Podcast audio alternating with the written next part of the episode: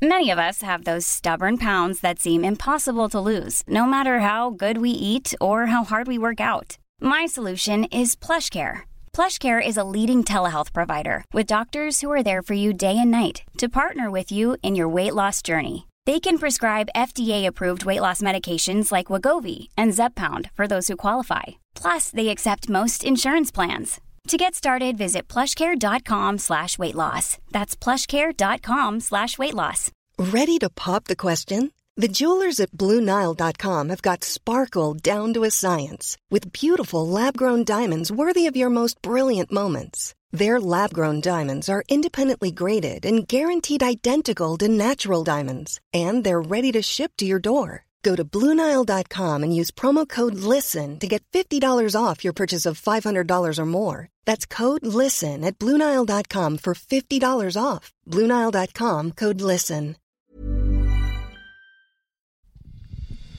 Det här är Bögministeriet, en gravt homosexuell podcast där ni får följa en grupp vänner som fläker ut sina liv i etern. Det handlar absolut inte om sex. Eller jo, det gör det. Men också en hel del om relationer, känslor, drömmar, frustrationer, ja, helt enkelt om våra liv tillsammans. Hjärtligt välkomna! I veckans avsnitt får vi brev från en regnbågsfamilj som undrar, har man ett ansvar att leva normkritiskt som hbtq-person? Här tyckte vi Ja, inte likadant. Vi tyckte inte riktigt lika här, nej. Sen konstaterar vi att gudföräldrar är so last century. ja. Vad borde vi ersätta gudföräldraskapet med i modern tid? Intressant. Ja, Och sen har du, Robin, lite Ja. starka ord till folk i relationer som finns på Tinder. Starka ord eh, är minst jag har. Det Jag är minst du säga. har. Allt detta i veckans avsnitt av Bögministeriet. Dun, dun, dun.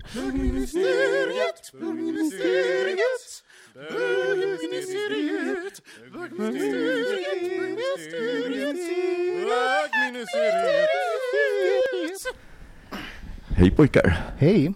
Jag, Mhm. eh, och lyssnare, jag heter Miki Kasanovic och jag sitter här med Filip Pahutski Hej. Och med Robin Olsson. Hej hej. Hej! Hörni, det här är vårt första avsnitt efter jul och nyårsuppehållet. Hurra! Hurra! Eh, Jag vet att vi har varit efterlängtade, vi har fått lite meddelanden om det, Ja. så det är roligt. Och eh, jag tycker det känns superhärligt att eh, köra igen. Jag har saknat det här. Det är skitkul faktiskt. Hörni, jag har en fråga. Ja. Vad är, nu, vi- har ju varit jullediga och sådär och för att slippa traggla he, hela historien så tänker jag att ett bra eller bästa minnet eller bästa händelsen under jul och nyårsledigheten, vad var det? Jag har sålt min lägenhet i Spanien. Det var jävligt skönt. Jag har hållit på det fruktansvärt länge. Så att, eh, du vet, det är skönt att, att göra ett avslut kring något. Och man Mm. bara, men gud nu är det klart. Jag behöver inte härva med det här mer. Och det låter lyxigt att ha en lägenhet, men när man väl har bestämt sig att man ska sälja något, då är det bara jobbigt när det inte sker med Ja. en gång. Vi har hållit på i nästan ett år med det. Så det var väldigt, väldigt skönt att Mm. liksom, eh, få den processen klar. Jag kände att det, en, liten, en liten stressmoment försvann. Det var skönt. Hur gick det med den där väskan som du hade packat lite slarvigt och var tvungen att packa om på Åh flygplatsen? gud, orka vara mig. Alltså jag kände ju på mig också. Alltså jag tänkte ju, alltså jag, hade, jag hade försökt ju, jag hade liksom samlat på mig en massa saker där nere. Och mycket av det liksom gav jag bort, eller skänkte bort, eller slängde. Men det jag bestämde mig för att ta hem, liksom fick ju plats i två jättestora väskor. Men jag visste ju att jag hade packat den lite skevt. Alltså så här, för att jag hade packat den jätte, jättebra. Så här. Så man, de, alla hårda saker liksom kunde blev som ett litet pussel. Och jag kände ju så här, den här är jättemycket tyngre än den andra. Men då tänkte jag, men det är väl helhet... Så någonting varnar mig, ja men det är klart att inte det är bara helhetsvikten på två väskor. Det är väl klart att en väska Mm. de går på. Ja, så blev det ju så då när jag gick fram. Så jag var tvungen att packa om allt framför hela jävla Welling-kön. Och du vet, när det, börjar rinna från en. Alltså, jag, det rann svett. Och så, och så är jag så medveten om att alla tittar. Och tycker att det är jobbigt att jag behöver göra det. De tycker även det är jobbigt att jag står mitt bland dem. Jag förhöll mig till dem, de förhöll mig till mig. Jag låtsades att jag jag var helt obrydd, det här bryr mig inte om någonting alls. Det här gör jag gladeligen inför, inför hela Barcelona flygplats. Upp med kalsonger, och så en, en väska var ju inte packad så jättebra, så det var ju kalsonger och jockstraps och det var liksom det ena med det andra. Och, eh, ja, men, ja, så det, det, var inte jättekul. Alltså, jag bara även så här, hmm, undrar vad vi får hitta nu när jag öppnar den här väskan. Ja. Som jag slängt ner i panik. Ja. Men när den kom fram var den hel? Väskan var hel men inte allt i den. var det inte. Jag, till det här är ju då, sen tappade den bort båda väskorna också i, i två dagar. Så när jag kom så var den lite, lite tufsig kan man säga. Så du är en av de där passagerarna? Ja. You're one of those? Jag är en av dem. Oh, här kommer... Filip är ju flygvärd. Yes, one of those Mm. people. Det är jag. Filip, vad Ja. är ditt bästa minne från jul och nyårshelgerna? Och så tar vi en jingel på det. Mitt bästa julminne? Eller jul och Ehm, nyårsminne. Alltså, jul och nyårsminne. ledigheten behöver inte vara Ledigheten? Julen, den kom och gick väldigt fort. Jag reste i princip hela dagen. Jul. Julen den kommer gick och fort, det är, det är titeln på ditt sextape. My sextape, yes. Och julen är en nickname på Precis. Grindr. Ja, precis. Julen kom och Julen gick. kom och gick. Eh, nej, men Julian. Julian. Jag reste i princip hela dagen för att jag jobbade ehm, och sen så åkte jag direkt från jobbet till familjen som bor i Finland. Så att hela, det var ju liksom så här traveling for more than 12 hours. Så att det var lite så här, när man väl kom hem så var det så här, i princip bara sov hela tiden. Men nyår har jag ett, ett mysigt minne för vi firar ju ihop mycket. Mm. Du, jag, Mike och din uh, söstra din. Ja, Söstra din. Eh, och det var mysigt. mm, det var Ja. det. Och Filip lagade världens godaste coconut cream pie. Alltså, Också det är en herre- eh, nickname på Grindr. Coconut cream pie, if you remember. Please call.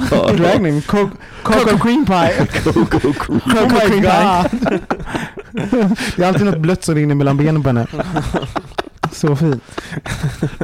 Coco Där cream pie. passerar du gränsen från drag till gross. Yes. i det här. Eh, jag tror att mitt bästa minne från jul och nyårshelgen var... Ingen frågade dig så... Ja, tack Filip. Förlåt. Vad, vad, vad var ditt Micke? Det bästa? Eh, Det är att Mike, min sambo, blev tillfrågad under julen att vara, bli gudfar till min nya brorsdotter. Så att jag är Mhm. gudfar till den äldre och han blir gudfar till den yngre. Och det, var sån him- det är en sån himla stor grej som jag inte, jag tänkte, jag reflekterade inte över det förrän han sa det. Bara, men det är så, så här, min bror och hans tjej ser honom som en liksom, riktig del av familjen. Just det. Eh, och han blev väldigt glad och jag blev väldigt glad. Så det tyckte jag var mysigt.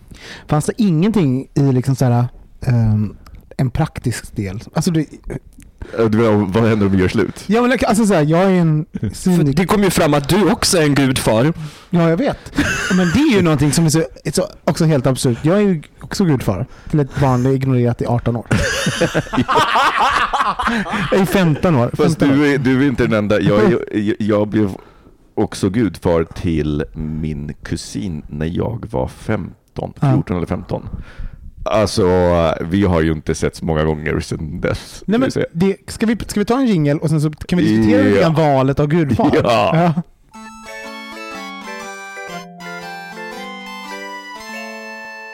Min tanke är som så här, för att jag har då, när jag var, vad var jag, 21, så gick jag i samma klass som en tjej som heter Mikaela. Eh, toppen, vi var jättegoda vänner och liksom tycker jättemycket om henne och vi hade jättemycket gemensamt och vi hade, alltså så här, våra liv var verk- verkligen, vi bodde ihop ett tag där också.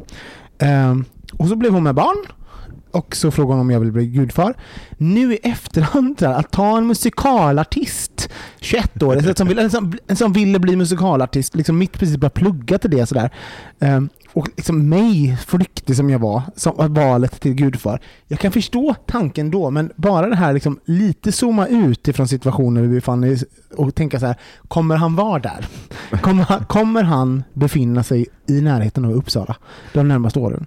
Typ, för det gjorde jag inte. Och sen försvann jag iväg och sen så, Uh, ah, det är bara roligt. Va, va, vad ska man tänka på då? Nej, men, nej, men jag, för för att jag tror inte ens att jag, jag, i och med att jag inte har barn och inte har planer på att skaffa, så har jag liksom nog inte reflekterat över valet av gudfar förrän jag blev gudfar då, för andra gången. Första gången så reflekterade jag inte alls, alltså jag var nog mest förvirrad. Jag var bara så här, ja, min moster frågade och jag, vad ska jag säga, ja. Så det finns en bild på när jag håller honom i en så här dopklänning och eh, sådär. Men, men jag Drag. fattat, jag fattar, ja precis. Men jag fattade ju inte alls vad en gudfar gjorde. För, alltså, Nej. det fanns liksom, jag hade inte konceptet eh, gudfar. du gick runt och lekte gud. Ja, precis, jag, jag bara, jag ska vara gud åt honom. så det är bara fri tolkning. Precis. När han är ett år, jag bara, jag är gud, du ska göra som jag säger. Men då är min fråga, vad gör egentligen en gudfar? För jag har, inte, jag har inte planerat att ha barn, men har barn. Nej, skojar. men jag har aldrig blivit tillfrågad, och lär nog antagligen aldrig bli tillfrågad att vara gudfar. Ehm, men jag är inte bitter. Men det är väl bra också? Det tänker jag. Nej. Det är, det är väl någon som har gjort korrekt beslut och inte ber, Korrekt beslut. och inte ber dig vara gudfar. Nej, men däremot så har jag varit med om när jag har varit yngre och eh, bland annat när jag bodde fortfarande i Helsingfors och hade min vänskapskrets där. Så de tjejerna bara, alltså du betyder så mycket för mig och jag vill verkligen att du ska ha en stor roll i mitt barns liv i framtiden. Så jag kommer definitivt att välja dig som gudfar när jag får barn. Nu har alla de fått barn, jag har Mm. inte blivit tillfrågad en enda gång. Men hur mycket har ni träffats på sista tiden? Ja, det, det är också det. Ja. Men, Du är eh, inte jättebitter. så nej, jag är inte för sig, bitter. Det krävs ju lite för att du ska bli det. Ja, det krävs väldigt Nej, lite. men, men jag tänker att eh, om man tittar liksom, eh, tidigare, den religiösa, det religiösa sammanhanget är ju att gudföräldern är ansvarig för barnets andliga liksom, Mm. eh, utveckling. Men idag... Då, då är jag ju helt rätt person. Att- Ni båda är... Alltså, Jesus Christ! Då är det ju bara, fenomenalt. väl, välkommen till nihilistskolan. Här, nu ska Ja. vi... Din andliga utveckling kommer inte existera för det finns inte. Du är här nu, ditt kött. Gå. Hopp och lek. Nej, men, det, men, men det är det som jag, som jag tänker för att eh, vi, i somras så var vi för att eh, Mike blev eh, eh, gudfar åt eh, en gemensam eh, väns barn i USA. Mm. Och där, eh, de valde ju liksom en, två gudfäder för det första i en katolsk kyrka, vilket var skandalöst. Eh, och prästen eh, var, tyckte att det var lite jobbigt. Så att eh, Mike fick ju inte vara liksom, han fick bara bli där extra förälder, han fick inget riktigt certifikat. Ja. Eh, men, eh, men de sa Inte det heller att, något jävla certifikat. de sa det att, eh, ena, att liksom, den, den ena killen han var liksom mer den här andliga, för han går i kyrkan och så. Och Mike var liksom mer den här, om du vet så här, ex, en extra förälder. Men för, för, för det finns ju också någonting, Racism. men det finns ju någonting också som är så här att man ska, om någonting händer föräldrarna så ska man ta hand om dem. Mm. Sådär. eh, Och att Men- då, då Men det, var, man... det var mina, det var min bror och, och eh, Jenny, eh, hans, hans tjej, de, vad de pratade om att eh, men det var en, en sån där grej. Dels så var det så här, när vi ska lämna dem hos barnvakter kan vi köra dem till samma ställe bägge två. Och Ja. Men också så här att hända, alltså skulle någonting hända så tror de på oss som, som föräldrar och att det är liksom systrarna får vara tillsammans. Hade ni, om man, om man vänder på det, skiter i vad, om vi skiter i vad det är meningen att Gud alltså misslyckat och hur det är. Skulle ni haft eh, skulle ni behövt lite andlig vägledning när ni växte upp? Om, ta den på allvar nu. Jag tänker så här, Mm. att introducera, Mm. för jag hade noll eh, Mm. andlig vägle- vägledning. Och då pratar vi inte, inte vara just Gud, men det kan ju vara, vara andlighet i stort. Ja. Jag, jag kan säga att det hade jag haft, för tittar jag tillbaka så jag, menar, jag ju, gick ju söndagsskola och sen blev jag konfirmerad eh, katolik när jag var 12. Och sen så började, gick jag i eh, på, konfirmationsskola och blev konfirmerad. Du vet, så att jag sökte ju, det fanns ju liksom ingen jag kunde prata med och jag skulle vilja ha någon som inte nödvändigtvis var religiös själv, men som Mm. erbjöd liksom ett neutralt perspektiv. Som inte erbjöd ett varken ateistiskt eller religiöst, utan som bara liksom gav mig frågor att fundera på. Just det. Ja. Och, och, och för mig, jag, jag hade nog också behövt det. För att jag kom ju från en, alltså om man hade varit smart då, då hade ju kanske min mamma och pappa introducerat någonting som inte de hade. Som är då, de är ju ateister och ganska icke gudsfruktiga. Mm. Så liksom, och då, sen, då kanske bara introducera någon som hade eh, tänkte på livet utifrån ett annat- annat perspektiv Mm. än dem. Och det här behöver jag ha, ha stöd i. Alltså sådär. Det hade jag nog behövt. Jag är ju extremt liksom, jag blir nästan rädd när jag går in i kyrkan. Alltså jag är nästan, har den relationen till kyrkan. Jag är så, Mm. Den är så frånvänd från mig så det blir nästan, det är nästan Ja, läskigt. men det blir en apart-upplevelse. Ja, ja, och jag måste förhålla mig till, att förhålla mig än idag till folks tro kan jag tycka är, eh, jag- det är läskigt för mig för Mm. jag har så få beröringspunkter med det. Och jag, Mm. det är någonting jag arbetar på idag som vuxen. Det, kan, det är mycket lättare nu men in my twenties då tyckte jag bara, jag, jag visste inte hur jag skulle sitta med någon som hade, hade en stark tro. Jag visste inte vad jag skulle göra Mm. med den personen. Liksom. Beröringspunkter tror jag att du har, Jaha. men... Ja, precis. du då? Jo, alltså i mitt fall så är det i och med att jag är eh, född i Polen, eller polack då i, i, i, grunden. Ehm, och så vi flyttade till Finland, så mina gudföräldrar är, om jag inte helt ute och cyklar, min faster och min morfar. Ja, du vet. Jag vet inte om mina gudföräldrar är. Jo, men det, det, det, har, för det, det minns jag. Jag kommer Job ihåg well att.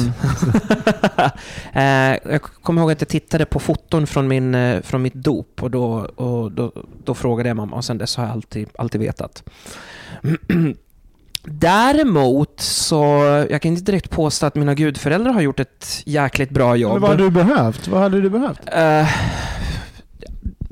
Det hade du. Du kanske inte behövde något? Jo, men jag tror nog att det hade varit bra att ha, alltså det andliga, I don't know. Nej. Det, liksom, så, det, det, det, det, struntar jag i. Det, sen vet jag fan hur livet hade sett, sett ut om man hade stannat kvar i Polen.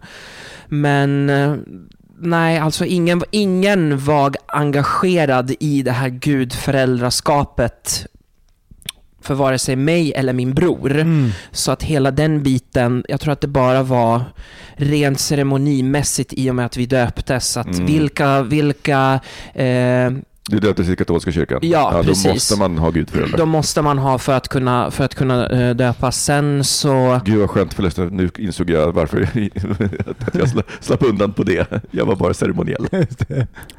För det hade, om jag någonsin skulle få barn eh, och det ska väljas gudföräldrar, då hade, jag, då hade jag gjort på samma sätt som dina, eh, som din bror Mm. och, och hans tjej har, eh, har gjort. Om det händer oss någonting, vilka personer i våra barns liv vet vi som kommer vara kvar och kunna ta hand om dem? Mm. Jag, jag tycker också det är roligt för att det innebär ju, alltså, jag, får, jag har nu en så här, mer formell roll till min brorsdotter eh, som är min egen, alltså som inte, som, som inte är... Som, eh, du, egen- som du har hittat på? Nej, du men- bara du nej, klär upp dig i frack och pratar såhär God dag, god dag lilla barnet! Du är jätteformell. Hon måste sitta så här på ditt knä långt ut. Tant Micke! Herregud. Nej men, nej men för, för att alltså, familjerelationer ju någonstans så här, de väljer man ju inte, utan de kommer ju liksom. Jag, jag kan inte välja att inte vara farbror, jag är ju farbror. Men däremot den här relationen blir annan, så att det, är också så här, det har också gjort att jag har velat skapa en egen relation med henne. Men så idag så skickade jag faktiskt ett vykort till henne för att fråga om hon ville gå på Junibacken. Men är inte det, men det är ju också att vara farbror. Ja, absolut. Men jag kan ju se att jag har, tror jag träffar eh, eh, Nova, som hon heter då, mest av alla syskon. Mm. Eh, Och det är liksom för att jag känner också en plikt att inte, att så här, det är inte bara när, när jag åker och hälsar på min bror, utan när jag åker ut och hälsar på henne. En sak är intressant. Eh, tänk att, för att liksom behovet av gudföräldrar uppstod ju i en tid när liksom andlighet och kyrkan hade mycket mer framträdande roll i vårt samhälle. Så då liksom kom, tillkom det här. Och det finns säkert någon, någon som kan gå in på det på djupet. Men det, fanns, det är ju någonting Mm. med att kyrkan var starkare, vår tro var mycket mer närvarande i vårt samhälle. Nu ser vår värld ut eller vårt samtid ser ju helt annorlunda ut. Så om man nu skulle uppfinna en roll som man skulle kunna ge sitt, vad är det idag utifrån behov och, och, liksom, och samtid? Vad är det nu vi behöver ge vårt barn? Vad heter den personen och vad ska den göra utifrån eh, där vi är nu? Alltså jag vet inte vad man skulle kalla det, men på riktigt när jag tittar på vad, liksom, hur ungdomar kämpar idag med det digitala landskapet. att Du vet, Mm. någon som kan vara a voice of reason och som förstår det och liksom kan erbjuda andra perspektiv. Så digital fadder. Ja. Att man utser en digital fadder Ja. i, i barnets liv när den föds. Ja. Du ska, du, din uppgift blir att, att, liksom, att eh, vägleda den här personen och vara... eh, Ja, men då vara så här voice of reason, och, för att det är också en sak, ibland när man vill diskutera Lite så ocharmigt, men också så här, samtidigt så nödvändigt. Ja, nej, men det, nej, men det är det jag menar. Och jag, eh, ja, men jag tänker att idag så eh, barn och ungdomar kanske vill prata med någon som de känner och som de har respekt för och så, men in, nödvändigtvis inte föräldrar. Föräldrarna, framförallt när man kommer upp i åldern, sen Mm. tonåring, då är föräldrarna bara va, ofta. Eh, Men då att, att kunna vara då en person som är eh, nära med sidan av och som också förhåller sig, att man liksom redan från början förhåller sig på ett sätt så att man bygger det där förtroendet. Mm. Eh, För jag märker ju det att jag förhåller mig till Nova så att jag är ju lite mer förälder. Jag kan ju säga åt henne saker som jag kanske inte skulle ha sagt åt henne om jag inte varit gudförälder. Mm. Ja, det är en bra grej. Och ja, det är nog nödvändigt. Frågan är om det- är någon som ska till, tilldelas vid födseln eller om det är det liksom i en viss ålder man ska tilldela den rollen.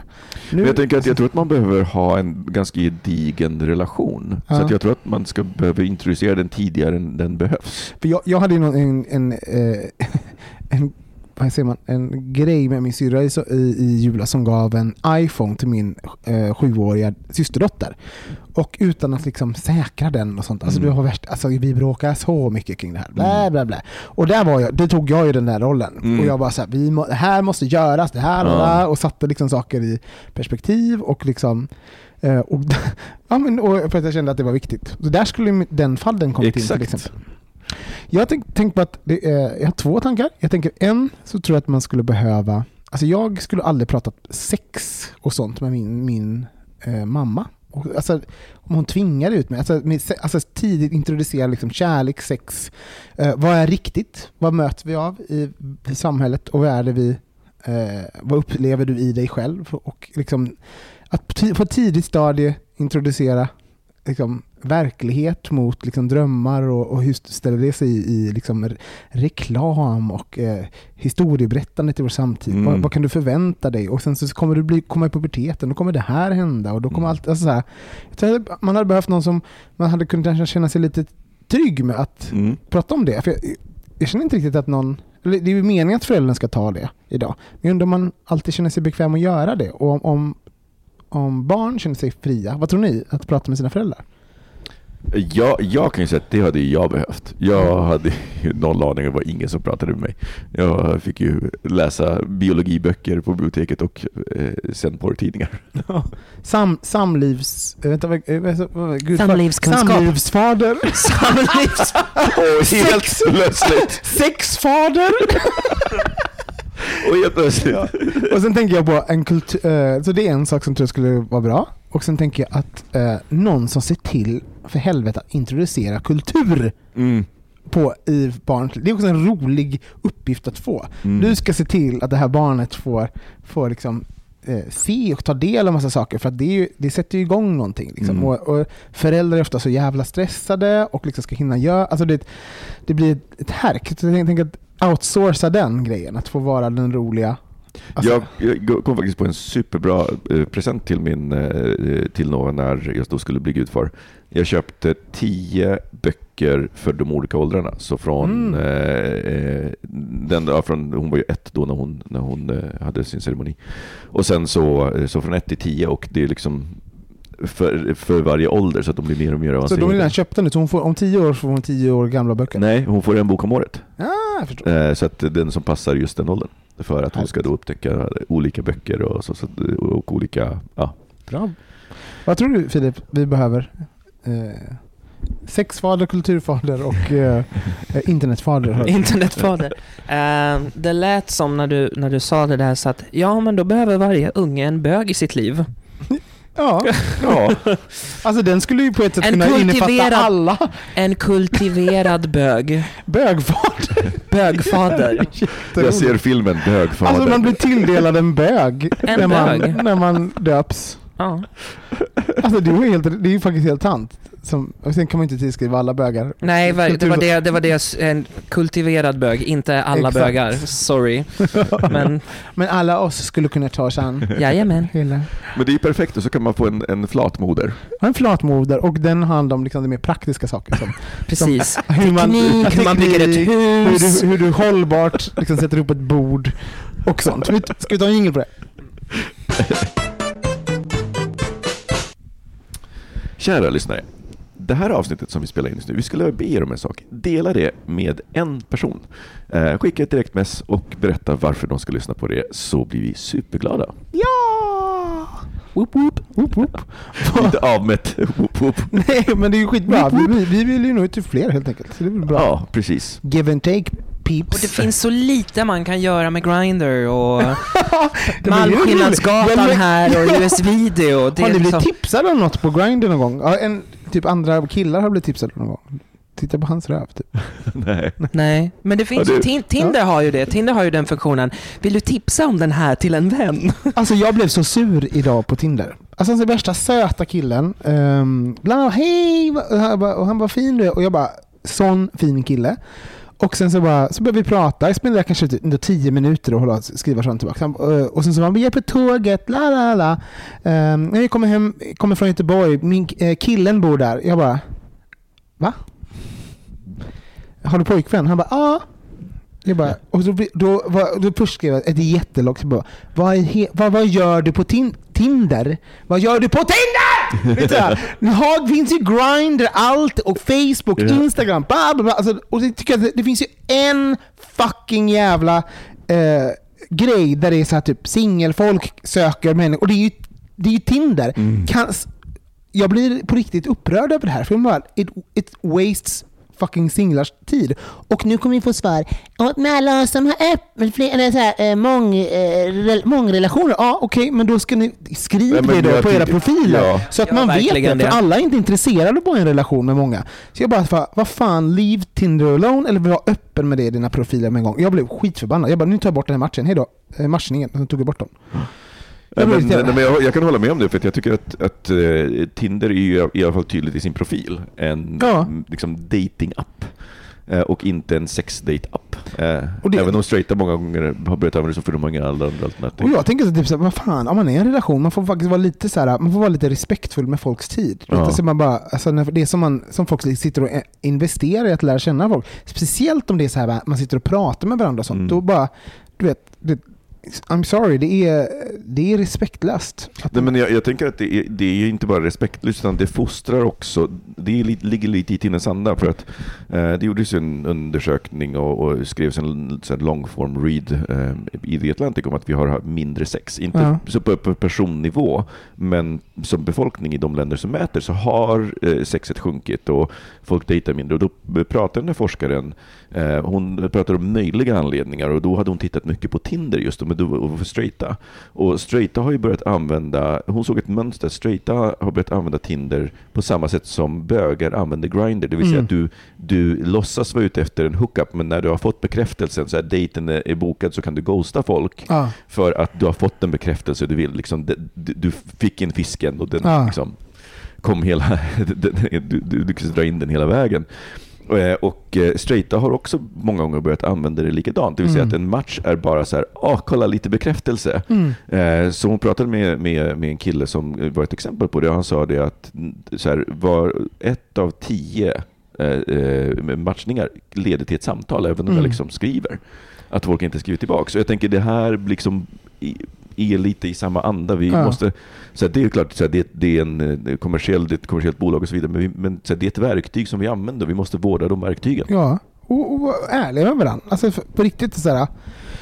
Det är som, jag frågade dig igår eh, Filip om huruvida du, också, det var huruvida man- du säger nej till folk. Så om folk börjar skriva, och hur, hur man alltid svarar människor på Grindr, bla bla bla. Nu har jag Grindr igen förresten. Bara så ni vet. Kom ihåg att jag sa att jag inte hade det. Nu har jag Och jag har inte det. Nej, och, det var inte. och, och det var så här, det var någon som hade skrivit eh, till mig och så var jag inte intresserad när de skickade bild. För jag bara, det var, det var, eh, men, jag var inte attraherad av den personen helt enkelt. Ehm, och det var så här, och så var jag lite trött. Jag bara, åh nej, ska jag formulera? Sen så såg jag, nej, jag måste vara stringent. Det, liksom, om jag, det kan vara så att om folk skickar bilder till mig med en gång och hej, då känner inte jag att jag alltid, alltid behöver ha behov av, jag måste inte svara alla. Mm. Men däremot har jag startat en konversation och liksom någon skickar bild och så. Då säger jag alltid så här, nej tack, eh, du är inte min typ, inte, jag är inte intresserad, men eh, lycka till och eh, ha Mm. det gott. Liksom. Så. Uh, alltså jag landar i det. Och du, du gör likadant, sa du Filip. Ja, eller, eller intentionen är det. Jag vet, eh, eh, säger det att liksom intentionen är det ifall någon börjar bara såhär Nej du svarade inte på mitt! Jag bara så Det är klart man kan glömma. man- Ja, eh, intentionen är att göra precis på samma sätt och jag menar, det har ju hänt att jag har skrivit hej på eh, diverse gay-appar och inte fått något svar. Så då kände jag liksom när samma vice versa att eh, jag behöver inte vara en people pleaser. Sen kan jag tycka att liksom att ja, man kan ju få vara hövlig och svara på ett hej men är det, är det mycket, är det många så ja, det blir Nej, men det är ju- väl så, har man, har man börjat en konversation då måste man Ja, avsluta den. Så det är en bara annan säga, sak. Jag är inte intresserad, hej då. Ja. Alltså det kan man inte ta med en så. Men du kan också spara din jävla fucking nej saved eh, phrases. Liksom. Det går ju Sen har, det, ju- sen har det såklart hänt att man har inlett en konversation och sen så har man bara liksom så här av ren lathet eller bara så nej jag orkar inte. Eller Ja, bara, man är inte det får liksom så här inåt. Men intentionen har alltid varit att bara säga tack men nej tack. Ehm, och, och försöka alltid svara på allas meddelanden. Så har det ju såklart hänt Ja, att man inte men- gjort det. Jag tänker att det, det där kan ju också bero på var, var man bor. För att bor man i en riktig, sto, riktigt stor stad, och där det liksom finns hundratusentals bögar. Ja. Men där, då, då blir det ju också en, en väldigt svår situation att upprätthålla. Det blir ett, att, att svara på alla... Jag också så här, jag, eh, men, bara, ni där ute, ni kan väl tänka igenom det. Om ni har Tinder och ni är i relationer, var, varför? Och det finns andra kanaler. Tänk för oss som inte har relationer att det är lite frustrerande att ni är där, helt enkelt. Det var väldigt bra sagt.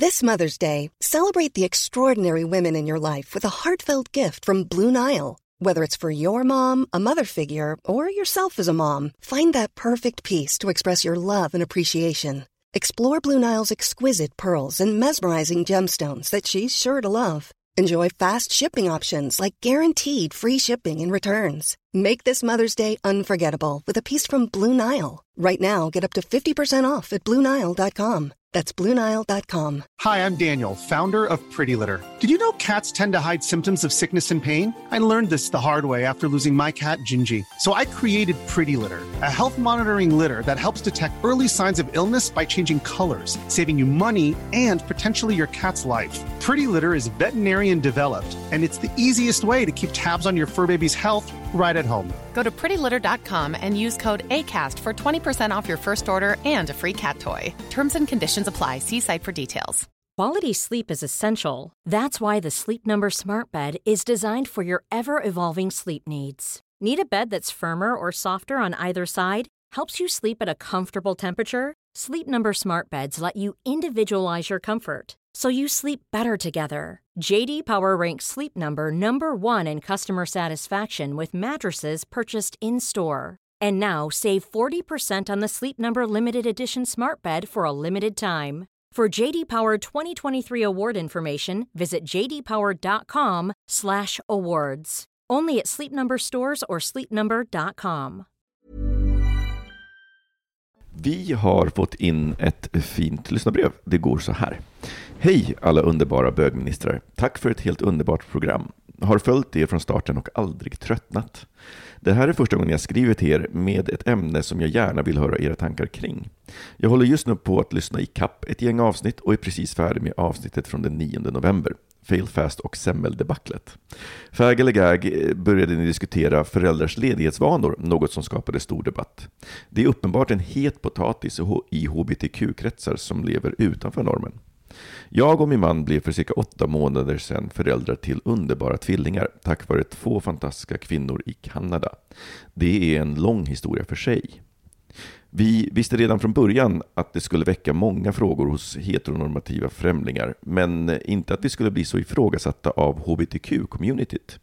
Superfeministerna, väldigt klichéartat flator, var arga på oss och tyckte att vi hade utnyttjat kvinnor och bögar tyckte inte att vi var kloka som skaffade barn. Man såg ner på vår önskan att leva ett normativt liv. Nu då till frågan. Tycker bögministrarna, alldeles oavsett er egen önskan att ha barn eller inte, att vi hbtq-personer har ett ansvar att leva normkritiskt? Är det inte okej okay att vilja ha Volvo, villa, vovve-livet? Eller är vi för hårda mot våra bröder och systrar som väljer att leva ett mer konventionellt liv? Jösses, vilket långt brev. Men jag hoppas ändå att det här är något ni vill ta upp. Stor puss vart ni nu vill ha den. Fredrik. Ja. Vad säger ni eh, spontant nu när ni har eh, hört till Filip? Um, vad är din spontana reaktion? Spontana reaktionen är eh, vad är det för jävla människor som, eh, som, som har kritiserat det där? Jag blir, jag blir provocerad av den, vad blir det nu, konventionella, nej, den motsatsen till det. Den normkritiska eller ja, icke-normativa? Icke-normativa, om att man, eh, att för det har jag också haft flera gånger diskussioner med, eh, med andra bögar om att den moderna mannen eller den moderna bögen, du måste anpassa dig för förhållandet ser ut så här i dagsläget och jag blir, jag blir rent ut sagt provocerad och nästan förbannad för varför ska det vara modernt?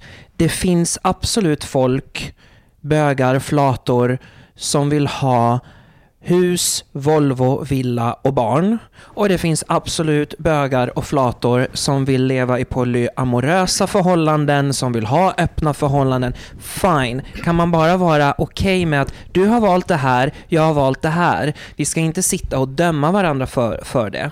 För okej, okay, jag personligen, jag förstår mig inte på öppna förhållanden eller att vara fler i ett förhållande. Någon annan tycker att jag är dum i huvudet som, eh, som tycker att jag är mer monogam än... Eh, så att det där liksom, jag blir, bara, nej. Mm. Sitt ner i båten Patrice, sitt ner i båten. Vad tycker du Robin? Um, jag tycker det är komplicerat. Alltså, mm. så här på ett sätt, så, så, jag tycker inte det finns ett tydligt svar. På ett sätt, jag försöker bara dra jag tycker ganska många gånger så sätter vi krav på uh, vårt community att vi ska ändå ha tänkt ett, ett steg till. När det kommer till mm. rasism och uh, utanförskap till exempel så förväntar vi oss att vi ska ändå, vi har ändå också utanförskap, så då förväntar vi att vi ska ha det perspektivet. Mm. Så när det kommer till familjebildning så kan jag väl så kan jag förstå att det finns en, alltså vissa människor bara, uh, när man så tydligt vill forma sig efter det här den här tydliga normen. Alltså, så, och, alltså inte att det är fel, men, men när det är så här, villabarn, alltså när det så tydligt faller in i den här heteronormen så kan jag förstå att, att man studsar på det. För att den är också, för, för oss, blir också skadlig. Eftersom mm. det är en norm som vi ska försöka också tryckas in i och som vi då får för, för många är jobbigt att behöva förhålla sig till och förväntningar och allt sånt där. Så alltså viss acceptans är villkorad av att ja. ja. så länge du är normal så Exakt. blir du ja. Så, det, så det finns någonting i reaktionen på det som jag kan förstå för det blir liksom uh, um, att det, den, den, reaktionen har vi kan, kan jag se igen i massa andra gånger där vi borde, borde veta bättre så att ja. säga. Sen, sen tycker jag hur man tar ut det, det, alltså det är väl det som blir felet. Sådär. Uh, alltså, man ska, man, man, ska inte kritisera andra. Alltså, så det, det, folk gör vad fan de vill med sina liv. Det, I slutändan handlar ju om det. Mm. Uh, men frågan var ju faktiskt, tyck, har vi ett större ansvar att mm. leva normkritiskt? Var det inte så? Ja. Um, och jag tycker ja på mm. det, den frågan. Hur menar du då?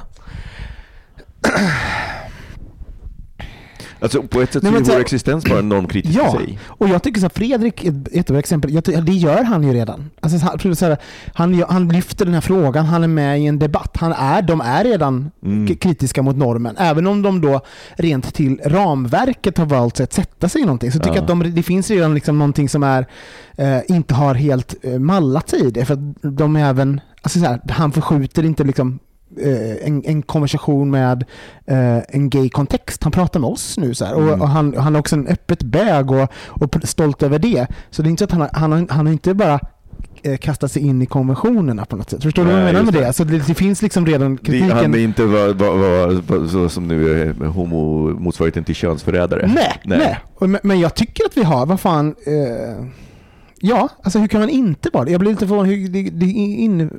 Men jag, jag, tänker att om jag, ska, om jag ska då tolka det här, för, för det första så är jag förvånad över att ett gaypar som skaffar barn får den kritiken. För att för mig mm. så är det ett tecken på att man verkligen har, alltså, så här, bögar har inte lyxen att bara säga vi slutar med preventivmedel, ser vad som händer, utan det är liksom så jävla planerat och så jävla hårt jobb bakom. Mm. Och jag tänker att går man igenom det så är det ju, alltså det är ett sånt genomtänkt beslut. Det är ja. inte så här, vi drar till Thailand i en vecka. Nej, det, det är inte som, som, som straighta, så bara, jag sprutar i fittan och, och händer det så händer det. Alltså det är ju verkligen så, som har varit mitt perfekta sätt att bli med, alltså, om vi hade skaffat barn. Ja. Det har varit så här, vi ser om, vi ser om det händer. Det är ett icke-beslut. Det är ju motsatsen till när mm. gay-folk skaffar barn. Och då tänker jag också att i det så, så, så här, känn, om, jag vet att personen men, så här, lever öppet och liksom i det som du berättade liksom, är norm, normkritiska genom sin existens, så tänker jag att liksom, det här valet av det här, av den, den här klassiska normen är ett aktivt val. Och jag tycker inte att man kan straffa folk på något sätt för att de gör det valet. Nej, jag tycker, alltså, det, det kanske låter krasst när jag säger så här, har vi, har vi ett ansvar att leva mer norm, normkritiskt? Jag, jag är osäker om det var exakt, exakt mm. men, men då menar inte jag att slut Alltså, uh, att slutprodukten blir att vi inte gör det. det. Utan det kanske handlar så här att, typ, att vi, vi sitter på alla verktyg att fundera på så här, va, men va, va, varför vill jag det här? Varför, är, varför, är jag, varför känner jag ett behov av de här sakerna? Uh, varför vill jag skaffa villa, hus? Va, alltså så här, varför, och då kan ju svaret vara, jo för att för alla gör det i min närhet. Hela min, Mm. och världen ser ut så. Det är enklare för mig och jag vill passa in i den. Ja. Toppen, då har man tänkt på det. Mm. Alltså, och inte, och, för det finns, ju no, det finns ju en hel grupp som, som vill tillhöra det, som, blir, så- som då blir, kan bli direkt aggressiv mot, mot till exempel, förstår inte varför man ska vara så bögig hela tiden Mm. och inte bara kan, an- vi har ju våra rättigheter nu, kan vi inte bara pass, eh, som ställa oss i ledet på något sätt? Eh, och det är ju den andra hållet Mm. i det att, att liksom, eh, passa in i den här normen. Mm. Så det finns ju i den här normen då, så det kan ju sitta en som, är, som tänker normkritiskt och någon annan som bara är Mm. som, har, som har sållat sig och bara satt sig där och inte alls är normkritisk. Och, och de sitter ju i samma stol. Ja. De, utifrån kan man titta på Fredrik Ja. och en sån person på samma sätt. Ja, precis. Om man inte hör dem prata. För att för mig så är det någon som verkligen försöker så här, passa in i alla normer och liksom flyga under radarn och dessutom eh, klanka ner på drag queens och liksom Ja. det, det, det här fenomenet så här, I don't understand RuPaul. Vet, så här, man, inte bara att man inte gillar RuPaul's Drag Race, utan att man aktivt måste tycka illa om det för att Ja. markera det.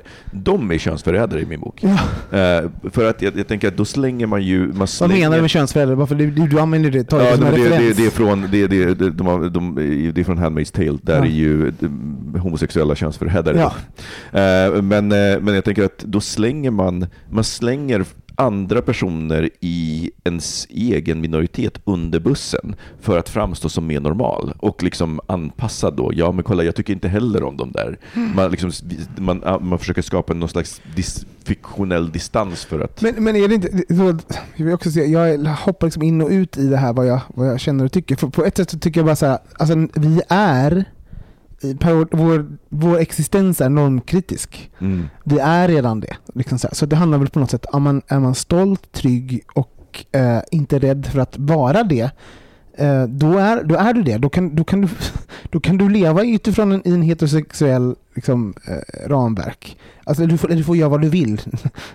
jag, Men sen jag, jag, jag förstår också det här dilemmat, för att har man en, liksom, en politisk, ett politiskt ställningstagande och där kan man ta, liksom, jag, vet, jag, jag tror att många feminister under i alla fall så här, sent 90-tal och, fram, och liksom framåt en bit fick, fick höra det här. Varför sminkar du dig om du är feminist? Liksom det här att, liksom Ja. att man måste någonstans leva fullt ut Ja, som det. någon slags eh, så, som den personens uppfattning Just det, just det.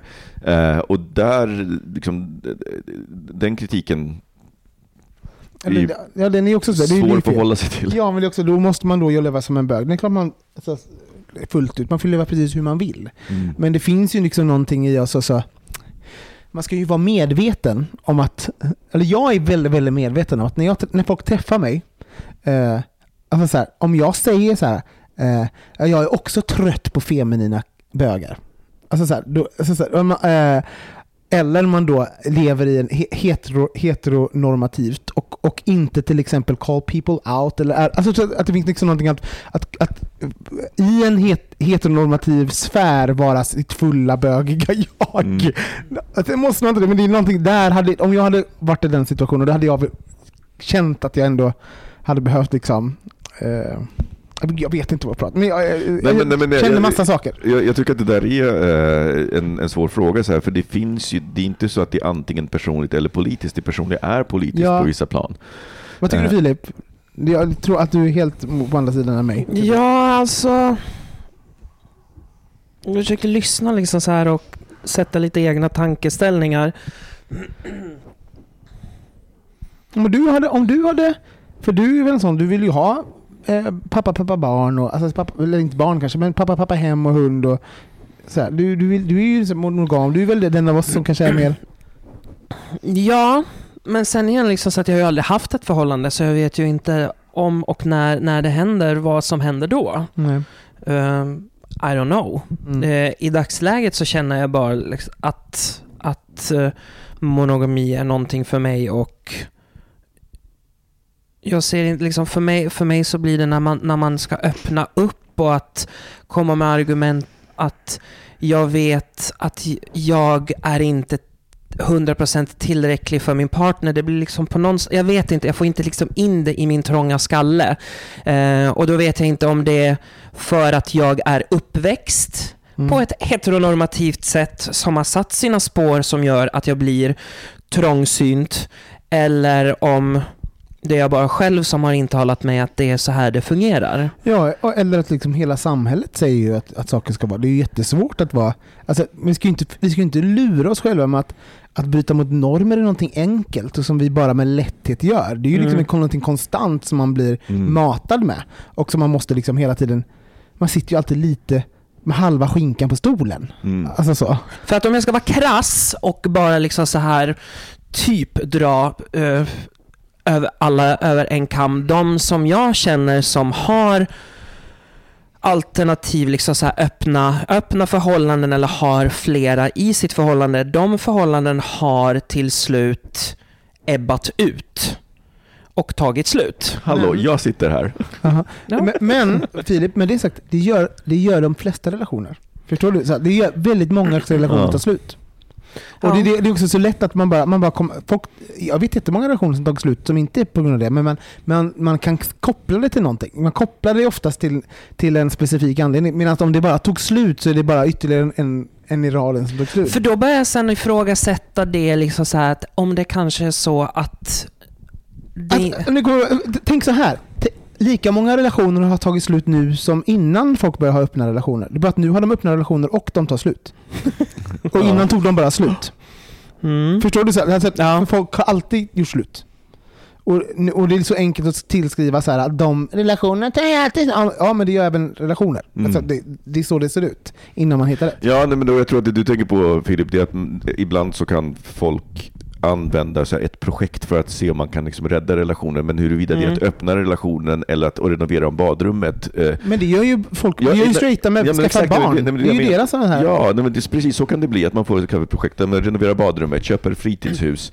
Eh, Så de grejerna kan ju också vara lika mycket det. Mm. Och det funkar oavsett vad, så funkar det sällan att skaffa sig ett projekt och istället för att ta tag i problemet. Det, det är ju bara ett sätt att stoppa av hund, hunden huvudet i sanden. Men då är ju frågan i så fall, kan det vara så pass enkelt att vi inte är ämnade att spendera livet ut med en och samma, utan det är Ja, fler under livets gång helt Ja. enkelt? så är det ju. Alltså, så, statistiskt Det är ju- är det ju så. Ja. Och sen så matas vi med en dröm om att vi ska träffa en perfekt... Alla love stories, så träffar vi en person och sen lever vi lyckliga alla dagar. Och sen tittar man statistiskt så har någon har vi varit ihop med kanske med fyra personer innan Mm. vi dör, råkar dö med den sista.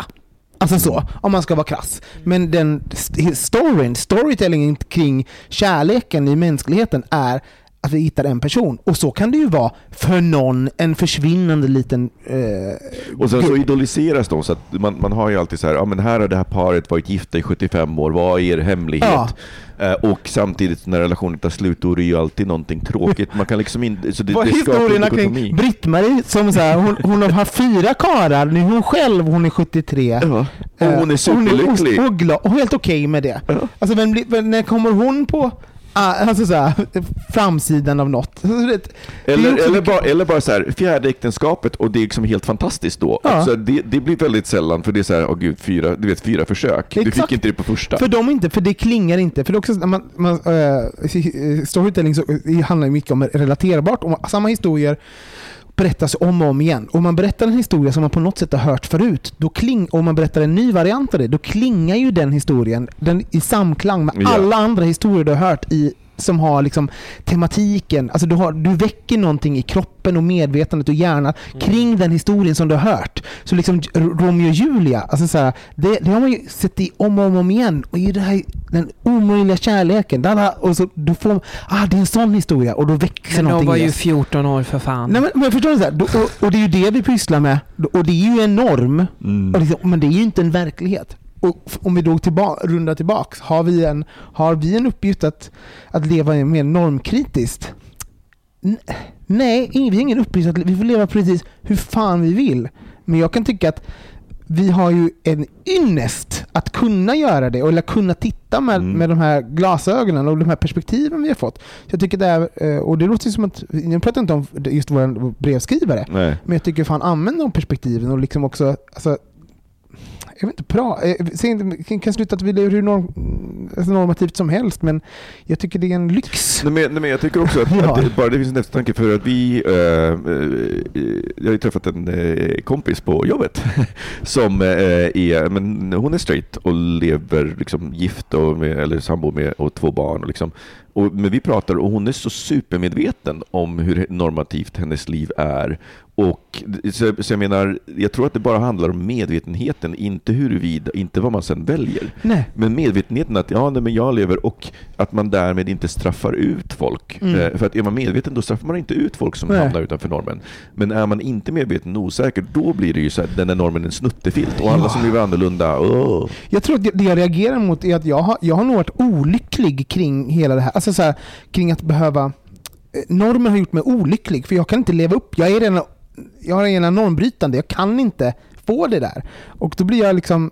Eh, och då, tänk vad mycket personer som går runt och inte ens tänker på men jag känner att det här, jag måste det här nu, jag vill det. Ja, men, men varför? Vi har, vi, jag tycker att vi då som, eh, som har är normbrytande. Vi har ju lyxen att kunna titta på ja, men jag känner det här också på grund av det här. Jag kanske Mm. vill det, men jag känner det också för att världen vill att jag ska känna det. Och, låt oss inte tro att vi är så fruktansvärt unika. För vi är bara en, en, stor produkt. produktion, en produkt, en stor produktionsyta för Mm. vad alla andra vill plocka på Mm. oss. Och vi har lyxen att göra den analysen. Mm. Och det är väl bara det jag vill landa i. Men om man, om man går till, till oss som personer då, eh, vilket, eh, vilket del er eller spontant är så här, mest normativ och vilken del eh, känns minst? Alltså, och då pratar vi det som man liksom publiken ser. Du Eller det menar kan- i, i brevet eller i, i, i heteronormen? Nej, nej, för, för er personligen. Alltså, så här, i, Vilken norm överlag. som- Heteronormen. Vilken del i era liv är mest och minst? Jag tänker om, för er, om era grannar skulle liksom prata om det. Eller någon, Så, så vilken, som, vilken del i mitt liv som är mest heteronormativ? och, och minst. Åh herregud. Nej, men jag är nog en ganska, om man tittar på mig, en trygg, trygg eh, medelålders man. Alltså så här, jag, jag ska nog kvala in i liksom mannen som har ett jobb. Alltså så här, Mm. bilden av mig som man, alltså som försörjare skulle kunna vara, Mm. alltså så här, den mansbilden kring mig skulle kunna, om man väljer att titta på mig från Mm. ett visst håll och bara inte har tillgång till allt det snuskiga vid sidan av. Mm. Då skulle jag kunna passa in i liksom det här, eh, ja, men den normativa bilden av en man kanske. Mm. Det, det är nog det, tror jag. Och att jag typ, try, alltså så här, kan, kan uppleva, uppleva som så här, eh, nej men, ja, men lite ibland om man inte känner mig trygg. ja, typ så. Ja. Filip? Jag har nog absolut ingenting att säga om det här för jag blev ännu mer konfunderad efter den här diskussionen än vad jag var innan om vad, vad, vad, vad som är normativt, vad som inte är normativ, vad jag, vad jag, vad jag ens vill ha eller och vad jag behöver. Så att jag, jag, nej, jag kan inte säga någonting. Jag ska, På A svarar jag apelsin. Apelsin. Mm. och, och, på, och på B svarar jag C. Men du, på, jag, jag, men jag tycker för att lätta någon, jag, jag tänkte ju så himla länge, alltså jag tror jag började tänka på det med öppna relationer när jag var typ 27. Och, och jag var inte, så här, till och med när jag träffade Mike så var jag osäker på vad jag var. Eh, Så det var ju liksom först när vi började prata om det som jag var, liksom, upptäckte vad jag egentligen kände. För det är så svårt, det är lätt att prata logiskt kring saker, men det är ju inte logiken som avgör, det är ju känslorna. Eh, Och de behöver, då, det är ju svårt att så här, fantisera om hur jag ska känna i en viss situation. Mm. Jag kan inte ens dejta, så att det är liksom så här, för mig är det liksom så här att ta mil språng från, från någonting. Jag kan liksom säga att jag, jag, kan, jag kan inte ens få till en ordentlig dejt. Men nu, nu slår du mig så här, på ett sätt. Jag tror jag har hittat formuleringen. Jag tror att, att vi som queera personer, att ta plats i normativa rum, det är normbrytande. Så har man, gör man det, alltså vi, som sagt, vi är en, Mm. en vi, vår, vår, vår, vår existens är politisk. Mm. Så att ta plats i en heteronorm Mm. är, gör att den blir queer. Mm. Så att liksom, ja, alla ni som kritiserar folk som väljer att ta plats där, eh, hylla queernessen i heteronormen Ja, istället. precis. Hylla det initiativet, att någon väljer att, att befinna sig där. Och göra den normen lite bredare Ja. faktiskt. Så att, ehm, Mm. Så. Jag vill, vill, Ja, men jag tycker det är samtal. väldigt fin sammanfattning på, Ja. på det här Ja, samtalet. och jag, jag måste säga också, både med Fredrik och hans kille och sånt, man kan, man kan följa dem på Instagram. Ehm, och de är jätte, alltså, de är jätteöppna med sina, med sina liv och, och sånt där. Och, eh, jag, tycker, jag blir jätteinspirerad. Jag tycker också att det finns någonting kul med folk som väljer Alltså gör val som Fredrik och hans kille. jag tycker- jag blir så här, oj så kan man också leva. För att ibland kan man ju lite fast också i, i, i sitt, eh, låter stort, men utanförskap. Alltså sitta, Ja. sitta vid sidan. Och, och kunna se folk som, som väljer att vara med, det kan också vara inspirerande. Och Men jag att man, behöver behöver, man, man, man behöver liksom en regnbåge av förebilder. För Ja. jag tänkte, det knyter tillbaka till det här att, att ha äldre förebilder, det vill säga att människor som är äldre än en själv och som visar så här kan livet se ut när man är, framförallt när man är 20, när jag var 20 bara så här 30 var bögdöden och sen så hade jag ingen bild av det. Det är så skönt att ha det och, och också så skönt att ha olika människor. Så här, ja, men de valde att skaffa barn, det tycker jag är helt fantastiskt Ja visst är det. eh, i, eh, i sammanhanget. Så det, där kan jag också säga att det finns ett utanförskap. Så jag tycker det är just det här att eh, kritiken mot eh, att, att, man in, att man inte är normkritisk, den är, blir lite ytlig tror jag. Ja, min det. känsla är. Den är inte genomtänkt. Men sen så eh, har vi ju den andra sidan, för att det, det, det var en annan sak som kom in i den här eh, frågan och det var ju att, för jag tror att eh, de blir kritiserade för att ha utnyttjat kvinnor, och det är ju det här med surrogatmödraskap. Och det är ju en helt annan fråga, eh, därför att den är ju inte helt enkel. Nej. Surrogatmödraskap är inte enkelt. Är det någon, liksom en kvinna som, som eh, frivilligt, som Mike och jag blev erbjudna det nu av, eh, i USA, av en jättevän vän. Hon menade verkligen det och det, där skulle jag kunna tänka mig det. Men jag, jag, jag, vet inte hur jag själv skulle förhålla mig till om vi då skulle, jag och Mike skulle skaffa barn, att så här, ta en, eh, ja, men som det har funnits, finns i, eh, är det Nepal som det finns en, fortfarande en stor och industri, industri kring det där. Och då blir jag lite, skulle jag bli lite tveksam för att det är så här, på, eh, hur mycket research jag än gör så vet jag inte vad händer bakom kulisserna. Nej. Är de här kvinnorna verkligen frivilliga eller är det så att de är av nöden tvungna, även om de säger det, för att det är såklart nöden kräver det. Du vet, sådana tankar skulle jag ha svårt att hantera. Så att, Jag är så djupt problematisk i sådana här frågor så att jag är så... Eh, så jag tror inte på att världen är god eller att, och att, och att liksom den enas värsta sak är inte den värsta sak för någon annan.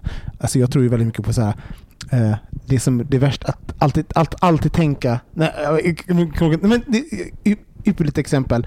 Eh, som prostitution, som också är en sån vattendelare. Som Mm. är så här, alla pratar om att det värsta man kan göra är att sälja sin kropp. Nej, men medan en annan kvinna tycker att det värsta man kan göra är att städa någons lägenhet. Mm. Och, och, och det är samma sak, förlåt, men att som eh, surrogatmödraskap, är också så här, att alltid försätta någon i, ja men någon kanske vill det. Mm. Alltså, och jag vet att då finns det problematik. För att ingenting är svartvitt här i världen. Och då måste man förhålla sig till det. Eh, och, det och att vi ska friskriva oss som så här, personer som, har, som kan göra de här typen av valen och vill, vill att det ska vara Nej men jag, jag vill att det ska vara etiskt. Ja men det kanske inte är det. Mm. Livet är inte så. Du kan inte bara Mm. både få ett barn och må bra Nej, men. Så. nej, men att det har, ja, men jag, jag kan hålla med Så att du får kanske kö köpa att du gör någonting, men då får du ett barn. Eh, och det är hemskt att det är så, men så är det. Ja, och sen ska Eh, vi så får man ta ställning till det. och sen ska vi samtidigt säga att det är liksom, de här bra centren, de har ju verkligen bra sjukvård och så vidare. Mm. Och jag, och jag, säger inte att, jag säger inte att man ska göra det. Jag säger bara att så ser livet ut. Ja. Så här är livet. Och vi kan inte liksom friskriva oss kring att vi vill ha ett svart eller vitt, att allting är bra. Det är som adoption. Ja, det är uppenbarligen problematiskt. Det märker man ju nu. Och att eh, vi alla bara la la la la la. Det har funnits indikationer på att det varit en ganska hemsk bransch väldigt, väldigt, väldigt länge. Och Mm. bara att det är en bransch. Alltså så. Mm. Eh, Ja, men så fort pengar kommer in, människor och pengar alltså. Ja. Vi, ska vi ta jingel så kan vi säga bara var ni kan följa våra kära, Ja. ehm, eh, våra kära brevskrivare, för de har även en Instagram. Ja. Vill ni eh, följa våran eh, l- lyssnarbrevsställe? Våran brev- frågeställe, brev, brevinsändare. Jag kan inte prata ikväll, ni hör ju det. Eh, så heter de Real Rainbow Family På Instagram. på Instagram. Eh, och det är nog, tror jag, också vår första brevskrivare som inte är anonym. Ja. För att eh, liksom, Ja, det, finns en... Ja, men som, ja, men de som är öppna med, Ja, med liksom, eh, ja, på så, sådär. ja, exakt. Nu det betyder. Och hörni, var, var kan man följa er då? Jag heter at Olsson Robin på eh, Instagram. Finns även på Twitter. Mm. Filip? Och eh, så finns han även varannan onsdag på, i Glory Hole nummer tre på US-video. Ja, exakt. Det är Jag som har en konstant tunga som där. Tills man stoppar den. Ah, vad roligt. Ja. Eh, jag finns inte på Twitter. Jag tycker inte om fåglar. Ehm, Men jag finns på Instagram. Filip med F. Uh, underskov Pahutski. P-A-C-H-U-C-K-I. Mm. Och jag eh, finns på Instagram, men jag, jag har inte postat det på riktigt länge. Jag kanske ska göra det någon gång. Eh, som Kasarnovic och det finns jag också på Twitter. Hörrni, det här var ett trevligt första Ja. avsnitt på säsongen. Ska, ska, en sak kan, ju, kan vara bra för er att veta. Det är liksom lite olika att följa oss på Instagram och följa oss på Mm. Facebook. Så jag bara ska säga att Facebook är mycket mer än... Eh, där är mycket artiklar, ni får mycket mer eh, ja, men nyheter kring hbtq-världen och liknande. Och eh, mer snack med oss kan man väl säga. Mm. Medan Instagram så postar vi mer, ja men det är mitt visuellt forum så vi det är lite roligare på Instagram. Och där pratar får ni även eh, ta del av när vi spelar in eh, våra avsnitt. Så Mm. brukar vi lajva härifrån lite grann. Vi brukar spela in stories. Så där är liksom, om ni vill ta del av våra inspelningar och vad vi gör då, då är det på Instagram. Om ni vill liksom ha mer koll och snacka med oss och skriva meddelanden och liksom så, då kan det vara på, på Facebook. Ska jag säga. Bra sammanfattning. Hörni pojkar, då säger vi tack och hej för den här veckan. Det gör vi. Hej då! Hej då! Bajs, bajs!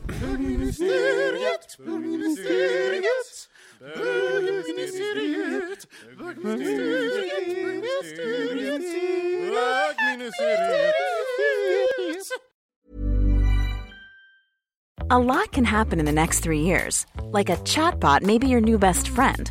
But what won't change? Needing health insurance. United Healthcare Tri Term Medical Plans are available for these changing times.